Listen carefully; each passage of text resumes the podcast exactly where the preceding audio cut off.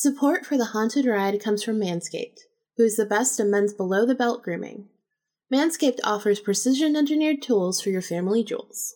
It's time to gear up and get yourself the gift of shaving this holiday season. I am talking about the Manscaped Perfect Package 2.0. This package contains the Lawnmower 2.0, a waterproof electric trimmer with skin safe technology to prevent nicks and painful snags, the Crop Preserver, an anti shaving ball deodorant and moisturizer, a pair of Manscaped boxer briefs to keep yourself feeling fresh, and more. The Manscaped Perfect Package 2.0 is a perfect gift this holiday season. Is literally everything you need to keep trimmed, cut free, and smelling nice down there. Get 20% off and free shipping with the code BIGHEADS at manscaped.com. That's 20% off with free shipping at manscaped.com and use code BIGHEADS. Clean up your nuts and make Santa proud this year. Hello, everybody. This is our second bonus episode, technically, while I'm on break, and I will be back next week. What I wanted to talk to you guys about today is actually a topic that I have never talked about on the podcast before, ever. What we're actually going to talk about today is vampires. Of course, you have your physical, I drink your blood vampire. There are people who drink blood. There are people who file their teeth there are people who take on the more Hollywood sort of description of a vampire. Whether there are real vampires in the world or if they're immortal, I tend to be someone who believes in everything. I think we've kind of established that in this podcast because I think everything is possible. So, yeah, I think that there might be some immortal creature walking around. I mean, we, there are people who live their entire life studying cryptids. I mean, who's to say that it's not the same cryptid? if that's a possibility and this animal or whatever it is that you want to call it can live hundreds of years, who's to say there's not some random cryptid who can live just as long as these animals, but seems to be more human and lives off of blood? We don't know. We just don't know. Then you have energy vampires. Energy vampires are more so someone who sucks the energy out of you. They drain you. They're only taking something away from you. They may not mean to do it on purpose. Actually, a lot of times when this is being done and somebody doesn't know what's happening, this is when you'll hear the phrase, man, you know, when you're around this person or you listen to them, it just feels like they're draining the life out of you. That's probably an energy vampire. A spiritual vampire is very similar to the other two, where they take something from you. We have discussed that I truly believe there are different levels of shadow people. I don't just think there are shadow men, I've had shadow women and shadow children. I do feel like some of them are more perhaps just an entity or an apparition someone or something who is curious versus something that's maybe a little bit more evil or demonic or something like that. And they kind of fall in the middle of those two things. So I'm going to share my experience with an energy vampire and a spiritual vampire. And when I'm talking about the spiritual vampire, I'll kind of give you a little bit more about how I felt about it, what it really looked like, and all of that information. I have dealt with energy vampires before. I actually did not even know what that term was until I got this book, and it was a book on vampires. And it was vampires that are, or people who were suspected to be vampires throughout the ages. This guy also went around and interviewed people who said they were vampires, people who said they were centuries of years old. And he took it from a point of case where this is how this person lives, this is what this person believes, and that's that's how he felt about it. He also then defined an energy vampire, and he talked about this. I, I, wish I could find the book. I'm sure if I saw the cover, I could. Actually, before I post this, I'm going to try and see if I can find that book.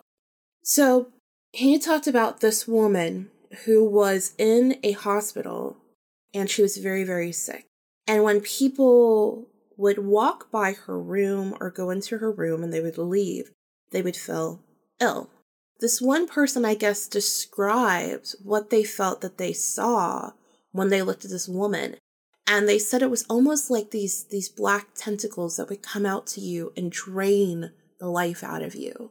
And you would leave there feeling so tired while this woman felt better. She just felt better.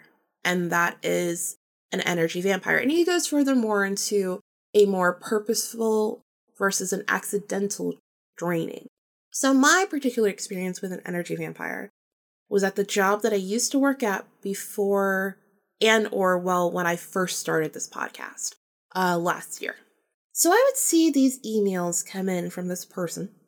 I had never met the person before, and I just didn't like whoever it was that was writing the email. It just felt strange. I just had a I just had a, a weird feeling around them. And I had never met them. But everybody, everybody loved this guy. I mean, everybody would talk about how great he was, how wonderful he was, how much he had done for the company.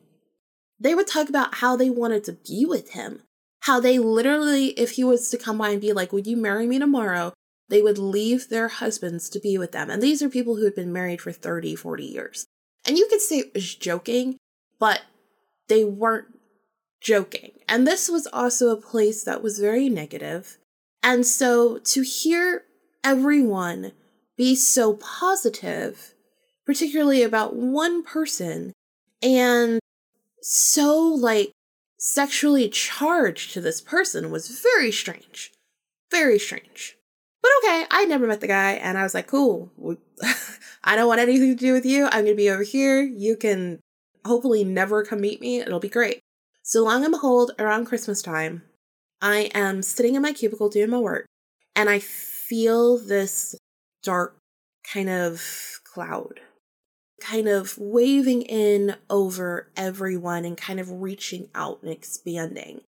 And everybody's like, oh my God, oh my God, oh, I'm so happy to see you. Oh, blah, blah, blah. And I'm like, what the fuck is happening? like, why are you, why are these women are going crazy? Eventually, the person kind of comes around the corner and comes to me. And I realize that this is the same person who had been writing these emails that I didn't like.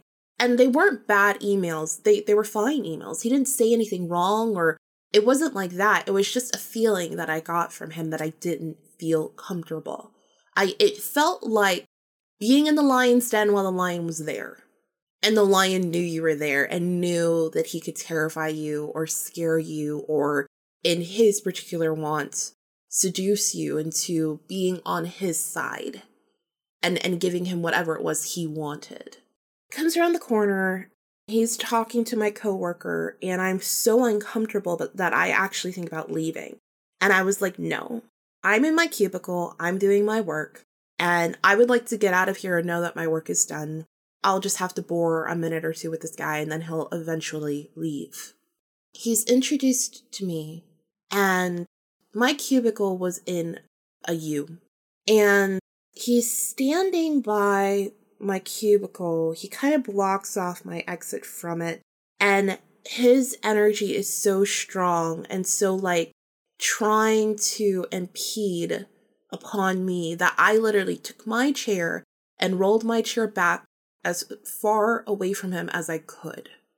And that's not like me. That's not my personality. I'm a very strong person. We talk about this all the time in my general like thought process when it comes to ghosts or spirits or you know the couple times I've had to deal with a demon. I didn't run away. And this person just made me feel like I needed to run away because he was he was that whole like octopus in a jar thing. If you put um a fish or something in a jar and you put an octopus outside and you completely seal off that jar, the octopus will try and find a way and it will keep trying and keep trying. And within like a small amount of time, it will get in that jar that was completely sealed and get that fish and get out. And that's what I felt like he was doing. I felt like he was taking his energy and trying to find weak spots in my bubble. And I was one very surprised by it because it was very offensive. And two, he was so quick with it. I mean, yes, I felt him kind of expending out energy and searching, and I felt that. But the fact that he wielded it so fast and so ready and with very much intention was very surprising. And I just eventually I said, no. And I think it was because he was trying to make me nervous. That's what he wanted. He wanted to make me nervous and and kind of to to see him in a way where I was almost at his mercy. Like that's that's sort of like nervousness.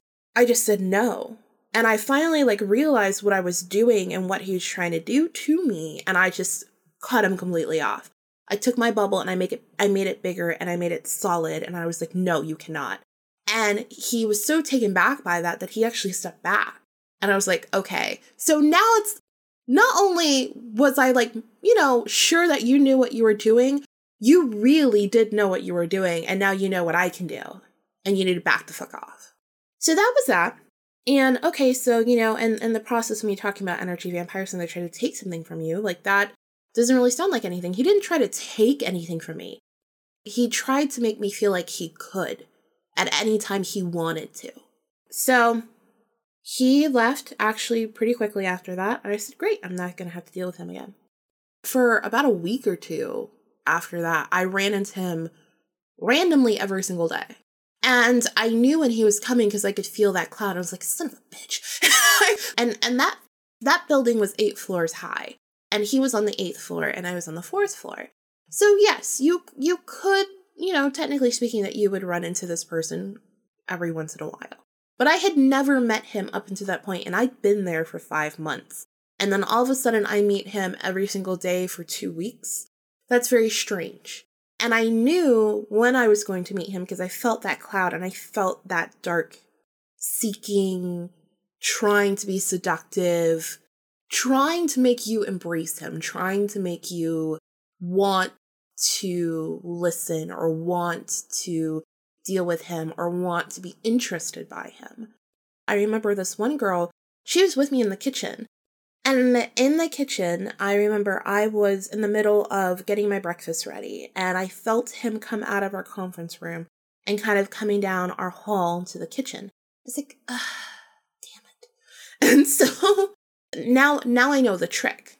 So it's like a like I don't want to deal with you, but I'm making my breakfast and you're not gonna like run me out of the kitchen. So I'm just gonna do what I need to do. So I'm doing my stuff and I'm making my, my food. And I'm not in the way of anybody. You can very clearly walk around me to get to the sink. You can walk around me to get to the coffee machine. I'm not bothering anybody. And he comes in, and I am ignoring him. Let me also explain this to you guys here for a moment. At this point, he was very high up on the totem pole. He actually would deal with the board of directors, and he was over our department. I think that's also part of why he thought like, oh yeah, I can I can make her do whatever I want. But like we had no direct communication, no direct nothing. There was no reason for him to talk to me, no reason for me to meet him, no reason for anything. And so I am just doing my stuff and I feel him standing behind me. And he's very close to me because he's attempting to do the whole octopus in a jar thing again. And he's the octopus and I'm I'm the fish in the jar. And I basically just kind of shook off and pushed it out. And my friend is looking at the f- at the fact that he's standing very close to me and I am very quiet and not and, and just seemingly a little off. And he goes, "Hey." And I know he's talking to me. And I said, "Hello." And he goes, "How are you?" And again, I have my whole back to him. And there's somebody else in the room, but I know who he's talking to and he's talking to me. And I said, I'm fine. How are you? He goes, Great. I said, Am I in your way?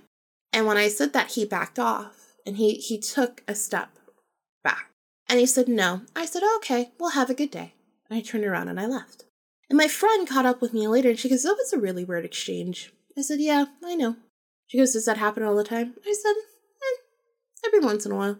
I said, I don't like him very much and I think he's kind of picked up on that.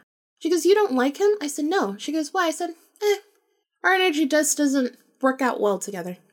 She goes, Man, everybody loves him. I said, oh, I know. And I just left it at that. This person, he was promoted to one position, and in two weeks, got promoted again to the CFO of the company. And I sat there, and when I read that announcement that came out, I was like, yeah, he does this all the time. He knows what he's doing. And that was my most elaborate dealing, I would say, with an energy vampire. Now, for spiritual vampire. So, the book that I mentioned earlier that I told you guys I was reading about vampires and the different kinds and stuff like that. When you're reading things, just like when you're watching things, sometimes it, it opens you up to those possibilities and it opens you up to those items. I woke up one morning to these beings in my room. It was the feelings that they gave out were very seductive. But it wasn't like like when you deal with an incubus or a succubus or that type of like energy. They want to have sex with you. That's just what it boils down to. When you deal with a spiritual sort of entity that is like a vampire, it is very seductive. You feel like you are just drawn into this very dark, dark place, and that that darkness is welcoming and seductive for you. And when I dealt with these things, they're kind of like it's like a range. Like shadow people are a range. And that's why I don't think all shadow men or women or children are demonic. I do think some of them can be, and that's how they show themselves, and I think other ones aren't. I think they're just darker entities, and that's why they show up as a shadow. And that's how these things kind of seem. They seem a little darker. It's not it's not exactly blacker than the black around you because they're almost a little bit translucent in the fact that they it's almost like a iridescent shine misty quality that they have. But they do this while it is completely dark. And they feel older. It's just this cross between being very very seductive and being very benevolent. And that's just how they feel. Like they feel it it almost feels like something that's taboo and you kind of get that rush, like almost like a lust and a passion for this thing, but it's like dark and seductive and kind of calling out to you. That's how it feels, and that's how these entities feel. And they didn't do anything like bad to me at all. They were just there. And I didn't really I remember I acknowledged them and I remember I felt, you know, what they were wanting me to feel. And then I just went back to sleep. Like they they weren't there to harm me at all. I think it was more so they were there to be like, okay, well you've been reading about us and you seem to believe in in us, so we're going to show you that we exist. I'm sure that there's probably other people who have dealt with these things and had very different experiences than what I did, but they didn't do anything to me. They were just there watching me. And I also had my barrier up, and so they kind of couldn't in a way, but they did not bother me at all. In all honesty, they totally made me feel like a worshipped queen for like a night and a half.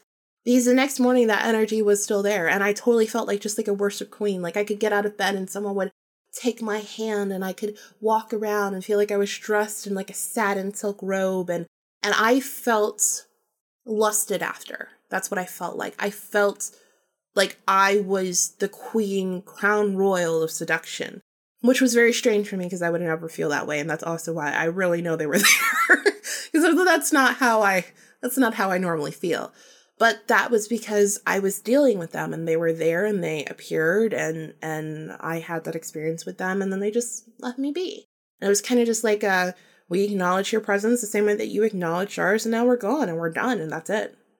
You know, I haven't had another experience with one really since then that I can think of, and that was when I was I was a teenager in the haunted house. And honestly, I would say that also part of that and part of why they showed up wasn't just because I was reading about them and I believed in them. Because if that's the case, then every damn cryptid in the world and a dragon would have appeared in my house by now, and I would have been so fucking happy. I would I would have a pet dragon by now and I would be very excited about it. But I digress. So I think that part of it was the fact that I did believe in this thing and I did read about it and that was you know there there was that sort of opening of a portal to it in my own mind, but there was also a huge ass portal in the closet and that gives them access and ways to get in. But um that's all I have to talk to you guys about today. Take care, stay safe, have a good day, have a good night. Love yourselves and love others. And as we always like to say, don't let the ghost get you. Bye.